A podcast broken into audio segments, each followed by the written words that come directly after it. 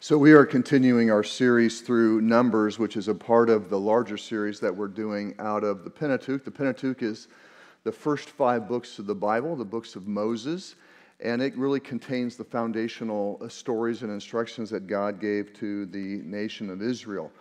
And so we know that God has been promising since the early chapters of Genesis for his people, the people of Abraham and Isaac and Jacob, became the nation of Israel, that they would receive this land. And so uh, we have been working. So Genesis, Exodus, Leviticus.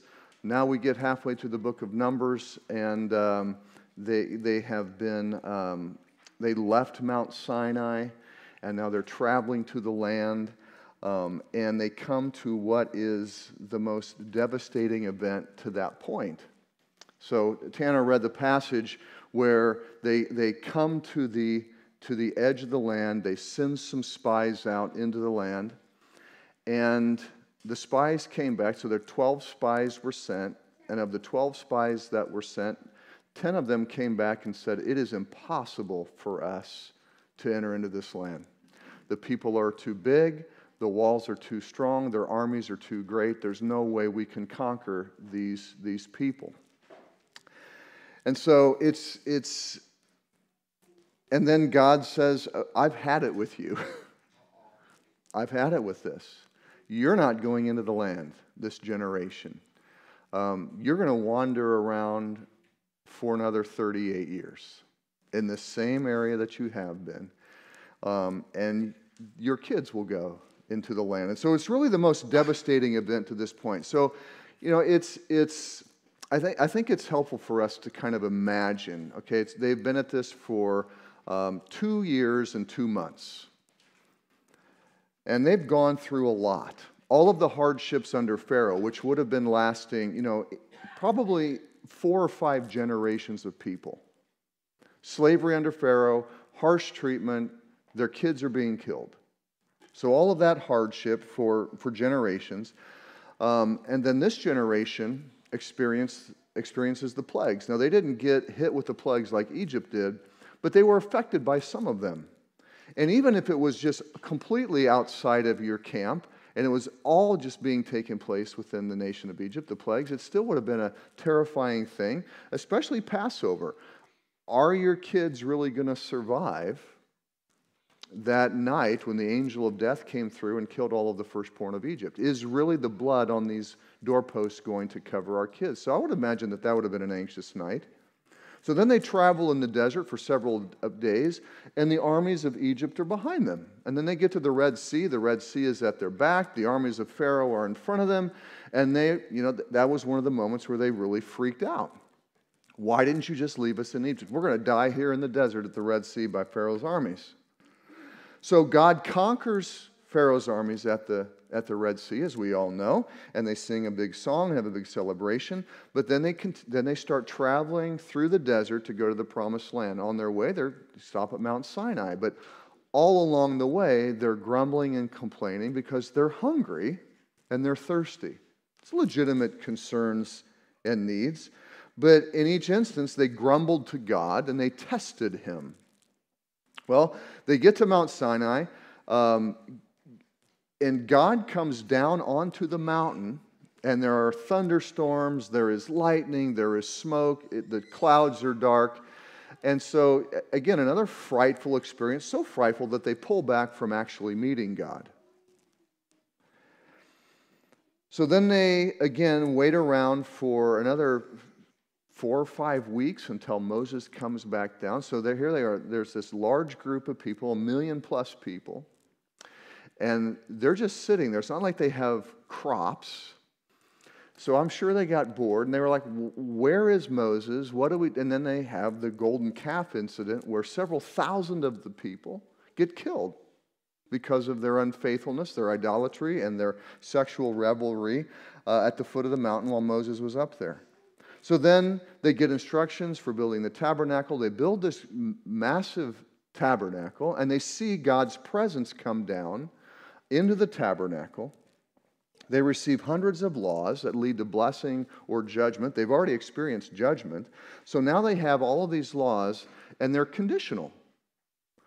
And, and they know that God is swift to bring down judgment if they don't fulfill and obey these, these laws. And so I think that over the course of these two years, they're in a place where they're very um, anxious, fearful, guilty.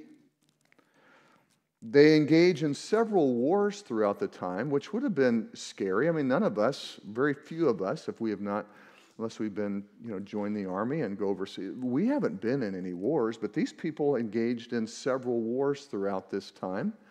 Are we going to live? Are our kids going to live? And then they come to the edge of the promised land, and then they're forbidden to enter. So, all, two years and two months, a lot of turmoil, a lot of anxiety, a lot of just stress and pain, hunger, thirst, all of these challenges. And now they have another 38 years of it. But this is not what Israel wailed and cried about. They cried and wept about their circumstances. And so they got to the edge of the land, the spies were sent out, the spies returned, and they got this news there's no way we can take over this people.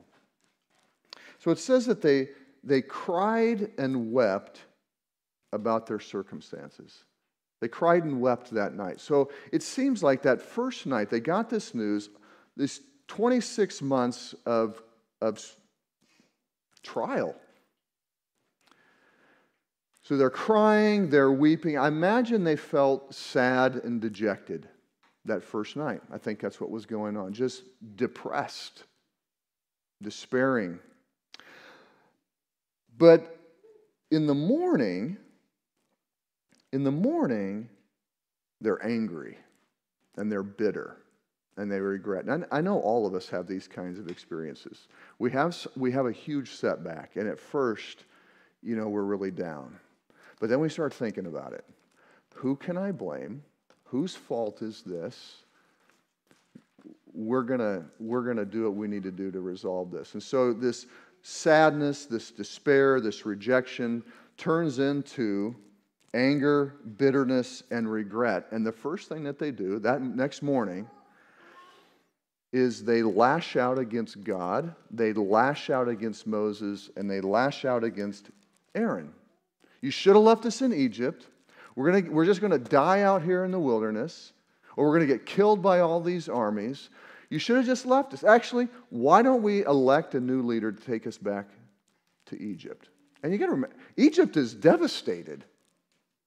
There's nothing left in Egypt, at least for another season or two. There's no food, there's no army, there's no government. But anyway, they start a campaign to elect a new leader. Well, at that point, God had had enough. And he says this it's a really critical paragraph in the Pentateuch. As I live, and this is a, a, a, just this phrase, I don't even understand why this phrase is inserted in here. He says, As I live, and as all the earth shall be filled with the glory of the Lord. There, there is a time, and I think it's in here because God is looking towards this event when the glory of the Lord shall fill all the earth. And we read about it in Revelation. And it's still this, this time ahead that God is looking forward to where the glory of the Lord fills the earth. And says, The light from the Father and the light from the Son fill the earth, and there is no need for the sun or moon any longer. So that's what this, this phrase is envisioning. As I live, and as all of the earth shall be filled with the glory of the Lord, none of the men who have seen my glory and my signs that I did in Egypt and in the wilderness, and yet have put me to the test these ten times, and have not obeyed my voice, shall see the land that I swore to give to their fathers, and none of those who despised me shall see it. And so, this number 10, there's 10 tests. And so, um, I believe that these 10 tests form the central plot for the books of Exodus and Numbers and Leviticus because all of the narrative is really organized around these 10 tests. The 10 tests uh, Exodus 13, unbelief at the Red Sea. They didn't believe God would protect them from Pharaoh's army, so they grumbled and complained. Should have left us in Egypt rather than to die out here. Number two, the water at Marah. All these places where they grumble about food and water get a name. They get a name. They were thirsty and they grumbled against God. Exodus 16. They grumbled because they didn't know where their food was going to come from. Another example out of Exodus 16, they violated the Sabbath, which is a concern about their future food. Remember, God said, I'm going to provide you food, collect it on six days, but don't collect it on the seventh. I want you to enjoy what, God, what I am blessing you with, rest, don't work. I'll, have, I'll provide enough for you to eat. But people didn't believe, so they go out on day seven to, to collect. There's none there. So they disobeyed God, not believing that He would provide. Number five, again, another issue with water. They call it Rephidim. Number six was the idolatry, the golden calf. Here, O Israel, is the God who delivered you from Egypt and all of the sexual immorality that surrounded that. Number seven, uh, there was a complaint in the camp. It says they just were grumbling about all of their misfortunes. And so they just woke up one day like, oh, man, this life is just really bad. Look at all the stuff we're having to go through. Again, grumbling against God. We can see ourselves in all of these, obviously. Uh, the eighth one, they were complaining about not having meat. And they go into this long description about all of the things that they enjoyed in Egypt the leeks and the onions and fish and meat pots and all these very long complaint against their food. And then um, Moses, excuse me, Miriam, Moses' sister, and Aaron, Moses' brother, complain and grumble against God, saying, Who, why is Moses the only leader? So they were leading a revolt against Moses and his own family. And then finally, this is the 10th test fear of the land's inhabitants. God really isn't going to protect us if we go in. This land isn't really going to be ours. And there's this concluding verse, and the Lord said to Moses, How long will this people despise me? How long will they not believe in me in spite of all of the signs that I have done among them? So there's two key words here despise and believe. So despise is to reject, it is to treat disrespectfully, it is to treat irreverently. And so they thought little of God. They thought little of God, but they thought little of God because they didn't believe God. To believe is to put your trust in something as reliable. All right? It's, it's you're, you are willing to entrust your, your life to it. Okay? That's what it means to believe. I want to look at today, you know, we looked at the beginning of these, of these tests when we were in Exodus, and now we've seen the conclusion of them. And we talked about faith versus law in that earlier sermon. Today, I, I want to do a, a deeper dive into what it means to have faith. What does it mean to have faith? And so there are a few things that I want to look at here. First of all, to have faith is different than knowing. Faith is different than knowledge. Knowing something is true is different than believing something is true. Knowing something is reliable is different than believing that something is reliable. And oftentimes we think that because we know something, then we believe it. We can call it to mind. Oh, I believe it. I know it. But they are very distinct things. And let me give you an example here from, from my own life that's really practical. So I am restaining the cedar siding on my house. There's a lot of it, and it goes all the way up to the third story. All right, so um, I am very frightened of heights when I am on unstable surfaces. All right? Um, if I have a nightmare, I'm falling somewhere. Okay? I watch those Mission Impossible movies where where Tom Cruise is hanging upside down on a, on a mountain. And I, I mean, right now, my feet and my hands are sweating, even just talking about it. All right, that's who I am. So But I've got to do this project, and my guess is it's probably going to cost me somewhere between ten and twenty thousand dollars to hire somebody to do it, which uh, is I can't afford. I know I can do the work if I can just get over the fear of heights. So I'm going to borrow scaffolding from Stacy. So Stacy's got scaffolding, and so Stacy and Rebecca and Anna, his two daughters, they came over to set it up uh, a couple weeks ago, and. Uh, you have to set up these sections. Each section is five foot tall, and you just keep stacking them on. And, and uh, so I'm watching Stacy and his two daughters, and, and they're just like monkeys on this thing, you know. And it's pretty impressive, and it's heavy. And um, so they needed my help because I'm just kind of an observer watching this scaffolding get erected. But they needed my help, so I had to go up to the second level, which is about 12 feet off the ground. I mean, it took so much for me to jump off the 10 foot high dive when I was, when I was younger. It, so I had to climb up to this section, section, so 12 feet off the ground, and I am terrified, okay? Now, there's a ladder, it's stable. I can see it, all right? I can see it holding up these three people. I know that it's made out of steel and that this, this set of scaffolding has been used for years and lots and lots of times, but I'm terrified. All right? Um, so I know it's safe, and I can see that it's safe, but can I believe that it's safe for me? It's very different. Very different for me to take that step and to start climbing. And Stacy's like, George, just remember three points two feet and one hand, or two hands and one foot at all times. Just keep three points on there. And I said, Stacy, can you bring over your harness so I can use it too, so I can maybe have four or five points at the same time?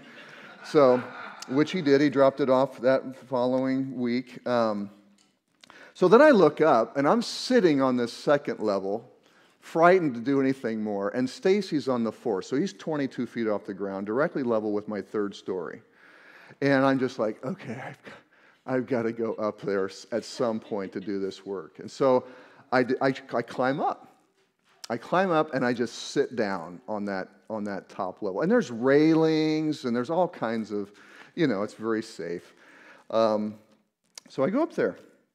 And then uh, last Friday, Taylor Volmer came over for a few hours, and uh, I actually stood up on that thing, power acid washed the siding, power washed it, and eventually got the work done. And then Friday, I actually stained that, that top section. Now, I got the harness on, it's clipped on. I'm always holding on. I'm stretching, but not too far because it's still scary. It's still scary. So I know the scaffolding was safe. I saw that the scaffolding was safe. But it took a step of believing for me, believing for me that it was going to be safe.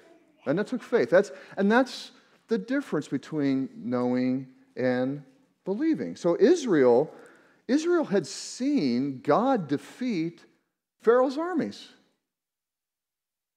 Israel had experienced God bringing victory for them over other armies. They had seen God provide, but they got to this moment. You know, I, if, I'm, if I continue with the scaffolding metaphor, like if you had to add a fifth section or a sixth, I don't know if I could do it or not. I don't know if my faith was strong. There's something about this instant where Israel said, No, this is too much. We can't do it. So that's the first thing. Believing in God is different from knowing about God. Oh, and, and well, I don't want to get to my third point here. I'll don't want to skip. Second thing, faith is based upon promises. There are specific things that we believe about God. When we say that we believe about God, we just don't have this general belief in God. Okay, what is it about God that you believe? You know, God had given them very specific promises. I'm going to provide for you a land flowing with milk and honey. I will go before you and defeat all of your enemies. And he had proven himself. So there's promises and there's fulfilled promises. You know, when you get a set of scaffolding, they've gone through testing and certification, so they come inherently with a set of promises. These will hold you up if you climb up them. Limit of 250 pounds per platform. All right? So you stick within the promises and they do their job. So there's promises, specific promises that God makes for his people, not just ambiguous things. You know, if we don't know those promises, we're never going to act on his commands because we don't know what God said he would do. And so we don't know if we can step out in faith or not to, to follow them. So we have to know what he's promised, which is why it's important that we meditate on the law of God day and night, like the psalmist said, and like Joshua will say. And when we, I don't know if we're going to get to the book of Joshua or not in this, after we're done with this series. But it's important for us to meditate on the word of, when I say the law of God, the five books of Moses, God's instruction, God's teaching. That word law is broad and covers all those ideas. If we're not meditating and bringing to mind, because we are a forgetful people, if we're not meditating and bringing to mind what God has promised for us, we're not going to know Him enough to follow through. Additionally, faith requires a response of obedience.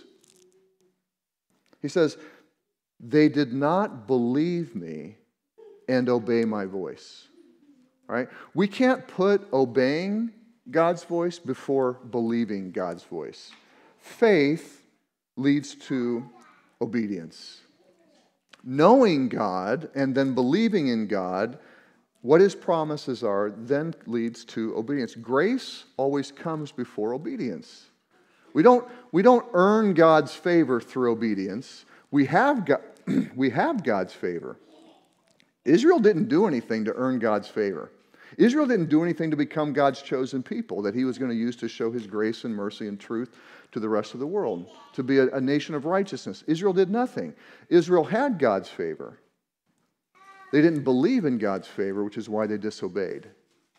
You see. See, obedience is the connection between God and his commandments and, and, and us and our faith. And we can't pick and choose the commandments. Right? Some of us, some of us agree with some biblical teachings on things and then disagree with some biblical teachings on others. And what, essentially, what we're saying is, I trust God in these areas that I agree with Him on, and I don't trust God on these areas that I don't agree with Him on. And it's essentially choosing, picking and choosing the, the idols that you want to serve. And, and it really just highlights where you're lacking knowledge of God, knowledge of his promises, and, and faith in that, in that God will provide in those contexts. And then, like again, on the scaffolding metaphor, at some point, I had to climb that scaffolding. I had to believe that it would hold me first. But in that belief, I then had to climb it. And the climbing of it showed my faith. And that this is the entire book of, book of James. If you don't have obedience, you really don't have faith. Because the faith is showing that you're willing to put your trust in God. And the fifth thing, it requires cultivating and strengthening. Faith requires cultivating and strengthening. You know, at, at, at again, this at first, when I got up to that second level of the, the scaffolding, I just sat there and I was terrified. But after some time, I felt like, you know, I can climb up another two sections and be with Stacy. And then after I had done that, I knew that I could go out. So that following Friday, I went out, climbed all the way to the top right away. And after some time, a few hours up there, much more comfortable. My faith in the scaffolding was growing, I could do more and I didn't feel terrified. Amen. Yeah. Amen. And our faith is like that. It's based, we, we have past experiences that we know God has been, pro- He's proved His faithfulness, His promises came true. I obeyed, and He brought life to my life. That's, and, and as we grow older and wiser in the Lord, we learn and know His word more. We grow in our understanding. Our faith continues to grow because our obedience continues to grow. Let me give you some sample commands, just four simple commands that I want to, sh- uh, that we're all very familiar with, I'm sure. Things that God wants us to do. And I want to connect the command to faith and why faith is needed to fulfill the command. So let's, you know, God tells us, at the end of chapter 4 and the beginning of chapter 5 of Ephesians, forgive everyone, for God through Christ has forgiven you. Do not be bitter, right? And that's the end instruction there in Ephesians 4. Well, why is it that we hold on to anger against other people? So anger is a source of power, makes us feel strong. We feel protected against people that have abused us, maybe emotional abuse, physical abuse. And so anger and bitterness actually helps us kind of put up a wall to protect us from further abuse. Because if we don't forgive somebody, there's no way we're going to begin to enter into some, any sort of redemptive or reconciliatory relationship with them. Right? So anger is a strength. The bitterness is a sense, it gives us a sense of strength. Well, God tells us to forgive as Christ, as God is through Christ has forgiven us. And so we don't believe that God through Christ will provide for us the power that we need to be strong against somebody that's abused us or hurt us in some way. That takes emotional strength to forgive somebody because it's going to, once again, make you vulnerable. Because you've got to let go of your anger. And if you let go of your anger, what power are you going to use against this person that's hurt you? Well, Jesus says that he will provide you with the emotional strength to endure the relationship with that person. Now, forgiving is different than trusting. We're not, we're not called to entrust ourselves to people. We're called to forgive. We entrust ourselves to Jesus. And if there's a circumstance or a relationship or situation that is, is hurtful to us, we need, to, we need to distance ourselves from it. But we can't use anger to continue to protect us against the vulnerability of not having the power of, of anger. This, I mean, obviously, that's a, that's, a, that's a subject where you could explore for hours, and in a counseling context, may need to really work through a number of issues and have a number of conversations to get to some of those kinds of things. But that's just a brief, a brief uh, snapshot of, of us holding on to the power of anger and bitterness rather than believing that God, through the power of Jesus Christ and the Spirit within us, can give us the power to endure. The second one, sexual immorality. So 1 Thessalonians chapter 4, uh, we are commanded to refrain from sexual immorality. Well, what's, got, what's faith got to do with sexual immorality? Well, he actually says that um, we are driven by deceitful desires. And in expressing sexual immorality, which is engaging in any sort of sexual activity outside of a marriage relationship between a husband and a wife, is that we are um, relieving ourselves from what is called the suffering of lust. uses the word the passion of lust, but the, literally the word means the suffering of lust. So when we are being deceived or our flesh has produced desires in us and temptations within us, that the temptations are going to come, right? Not just temptations to sexual immorality. We are always experiencing, experiencing temptations. Jesus experienced temptations, right? the reality of temptations is a given. You're not evil if you're tempted. And if you're in Christ, you're not evil if you fail. We are, if we're in Christ, we're righteous. But we commit acts of sexual immorality when we give into the temptation. When we give into the temptation. And what we're doing is we are comforting ourselves through sexual immorality. We are relieving ourselves of the suffering that lust creates. And so, where, where does faith come in? Well, at the end of the passage, he says, If you reject this teaching, you also reject the Spirit that has been given you. Well, the Spirit has been put into us. If we, are, if we have believed in Jesus Christ, the Spirit has been given to us as the seal of our redemption. The Spirit of Jesus Christ is living in us. All right? That Spirit brings life to our physical bodies, it brings life to our emotional selves, it brings life to our mental selves. Our thoughts, our feelings, our bodies. The Spirit is empowering. I mean, the, the, the teachings are clear throughout Scripture that that's what the Spirit is doing. Romans chapter 8, especially. Our thoughts, our feelings, our bodies, the Spirit affects. If we reject the teaching, we reject the Spirit.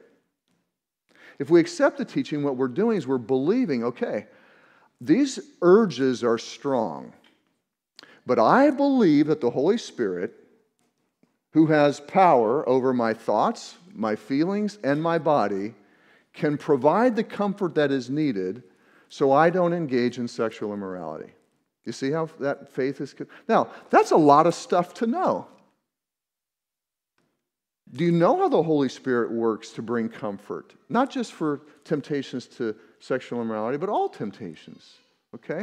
If we don't know those promises, we're not going to be able to act on them. Number three, anxiety. Who doesn't struggle with anxiety and fear? So, Philippians chapter 4, Paul says, Do not be anxious. You know, Jesus said the same thing. Don't worry. What are you worried about? God knows. Paul says, God is near. Do you believe God is near? Do you believe that the Spirit of Jesus Christ lives in you? And he says, if you're feeling anxious, again, anxiety, you're gonna, we all experience it. Doesn't mean we're evil if we experience anxiety. What do we do with it? Do we continue to let anxiety rule our lives? Or do we believe that God's got something for us in the midst of anxiety? But oftentimes we think that that uh, it just seems trite. God's, okay, because he says, make your requests. What requests? Whatever requests you need to make to overcome your anxiety. What is it that you're worried and anxious about? All right, ask him to bring relief to those things that bring you anxiety. Make your requests known through prayer, supplication, and thanksgiving. Don't forget about this Thanksgiving because God's done things in your life. Give him thanks for those things. And if you have a long history of praying about your anxieties, you have a long history of things to be thankful for. So make your requests, but also give thanks. And it says this God will guard your hearts and minds. How does He guard our hearts and minds? Again, the Spirit that lives in those who have believed in Jesus Christ has power over our thoughts, our feelings, and our bodies. Our hearts have, are where our desires and our feelings are coming from. Our, our thoughts is where our minds. He says, this, I will guard your hearts, your desires, your feelings. I will guard your minds, your thoughts, with an understanding that, with a peace that is beyond understanding, which is that knowledge. We can know about it, but to experience it is something a whole, that's a whole different thing, and it comes through faith. If you don't believe that God can do that and that God will do that, you're never going to obey God and actually take some time, sit down, think through what's causing your anxiety, and start praying about those things. I put this into practice my freshman year of college. Actually, it was my senior year of high school, junior and senior of high school. I was anxious about things. And you guys, a lot of you guys know Shane. And I said, Shane, what do I do about this stuff? He said, George, you got to start praying. I started praying and I saw that it worked. Alicia asked me just about anxiety over the, the, a couple weeks ago. And I said, Alicia, this is a common thing that all of us deal with. I said, I, I just had to get to a point in my life where I was going to devote myself to consistently praying for those things. I said, since I've done that and when I do that, there's a peace that overwhelms me. Now, we all, again, the anxieties come up. So what do we do? I had some things come up this weekend. I just had to take a, I just had to stop what I was doing. I went aside for a few minutes, found a quiet place, and just went through the things and put my, put, just laid it out before God. God, here are the things that I'm feeling anxious about. After I got done, I felt peace. Now, it doesn't always happen that quick, right? But I can tell you that over time, if you develop that habit and don't believe that these are just trite commands, but that God, through the Holy Spirit, who raised Jesus from the dead, all right, no human has ever demonstrated the power to raise another human from the dead. So there is no greater power than the power of God in raising humans from the dead. That same power lives in you. And Paul's prayer at the end of Ephesians chapter 1 says, May you know the power of the Spirit that is at work in you, the same power that rose Jesus from the dead. If you don't know that power, you're not going to trust that power. You're not going to obey God to overcome your anxiety. You're going to suffer anxiety for the rest of your life. The last one, giving. God tells us to give to, to gospel expansion, to leaders of the church, to the poor, to help people. He says to be generous,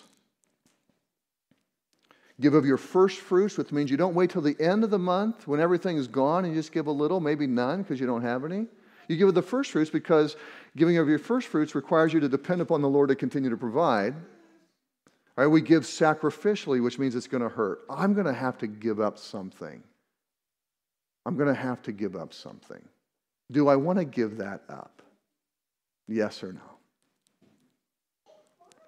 Do I, do I give generously, which means that it's an abundance, and then with joy? With the promise that God will continue to provide for you and your needs forever. That's the promise of God. And bring joy to your life through your sacrificial, generous giving of your first fruits.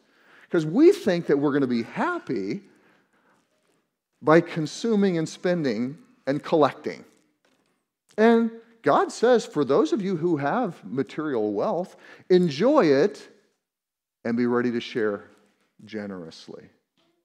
So he's not saying become poor. He's saying give and share generously to these things I've called you to give to and enjoy what you have. And then God brings joy. What does Solomon notices in, in, his, in his worldview book of Ecclesiastes? What he notices is a lot of wealthy people that don't follow God's commands about their wealth and they're not happy. So, again, do we believe that God can bring us happiness and provide for all of our needs by following his commands? Do we believe that God can actually do this? So, that's just four simple examples. But every command of God throughout the Bible has something to do about God, His character, and His nature, and His promises that will turn out life for us. Again, we're not, like, we're not unlike the Israelites. We have painful and emotionally challenging and physically challenging circumstances.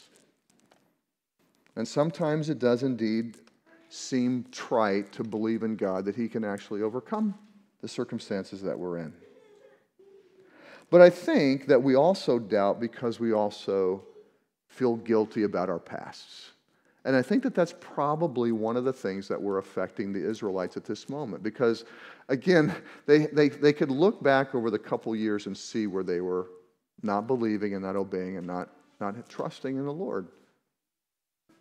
And it seems like it seems like some of that guilt was affected. You know, we've, we haven't been 100% faithful to God. Is he, he could, he could let us go when we get into that land and let those armies destroy us.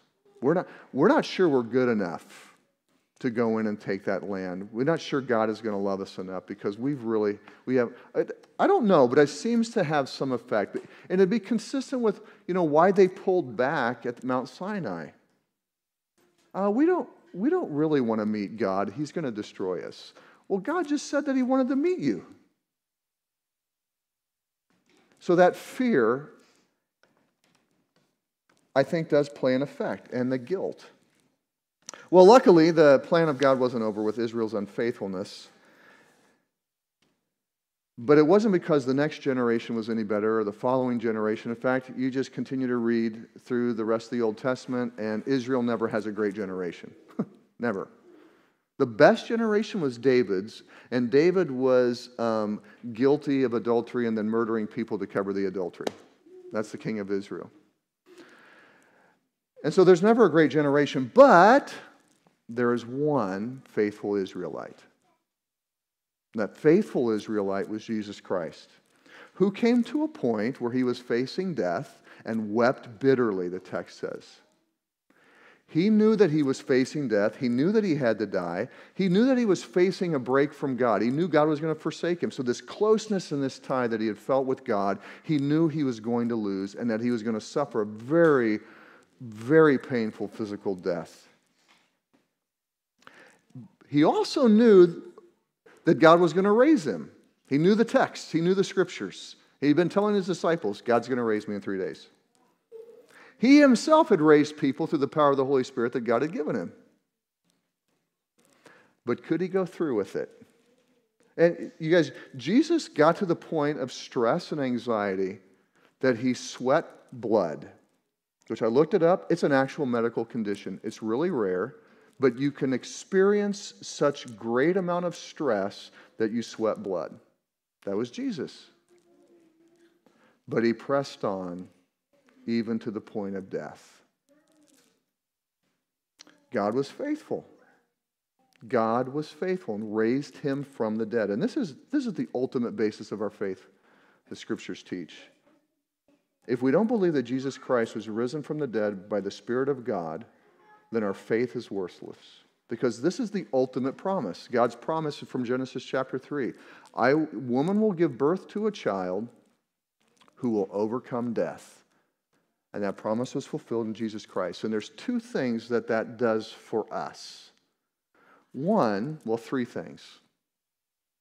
It shows us that God Himself was so full of love for us that He was willing to die. That changes our hearts. If we really think about it, that really changes our hearts. If we let the fullness of our sin have its effect and recognize that we are deserving of death, but that Christ took it for us. So that, that helps change our hearts. But it also provides forgiveness of sins. And that means that God no longer deals with us according to our sins. Romans chapter 4, blessed is the, which is a quote from Psalms. Blessed is the man whose sins the Lord no longer takes into account. Which means his dealings with us are not determined by the sins that we commit. So if we were Israel there at the promised land and we knew Jesus Christ had forgiven us, Okay, you guys, we have been unfaithful, but going into this land, it's all of God's promises and none of our guilt. We can go forward. He's not dealing with us according to these past failures. That's where we're at. God is not dealing with us according to our past failures anymore. You got to get that through your minds. We have to get that through our minds. But the third thing it does, we've already discussed this, is that God has put the spirit of that faithful Israelite Jesus Christ into us. And we're actually, Romans actually teaches that our faith is in the faithfulness of Jesus Christ. Jesus Christ's faithfulness becomes our faithfulness. Jesus did it, Jesus was put inside of us. We can do it. Not because of our own power, but because of Jesus Christ, what He's gone before and done, because He's forgiven us of our sins, because He's given us the Holy Spirit, because He's changed our hearts through love, there's no reason to doubt God. But we will. But we will. Let's pray. Lord God, thank you for thank you for the gift of faith. Indeed, it is a gift. Thank you for the promises that you have given to us. Lord, we pray that as a church, you would strengthen us to go forward in faith. Help us to step out on your promises even the ones we, we really do not want to, the commands we don't want to obey, because we see them as such a great challenge. God, help us to step into places of faith and to experience the life that you have for us, especially as you call us into this world that is increasingly hostile to us. In your Son's name we pray. Amen.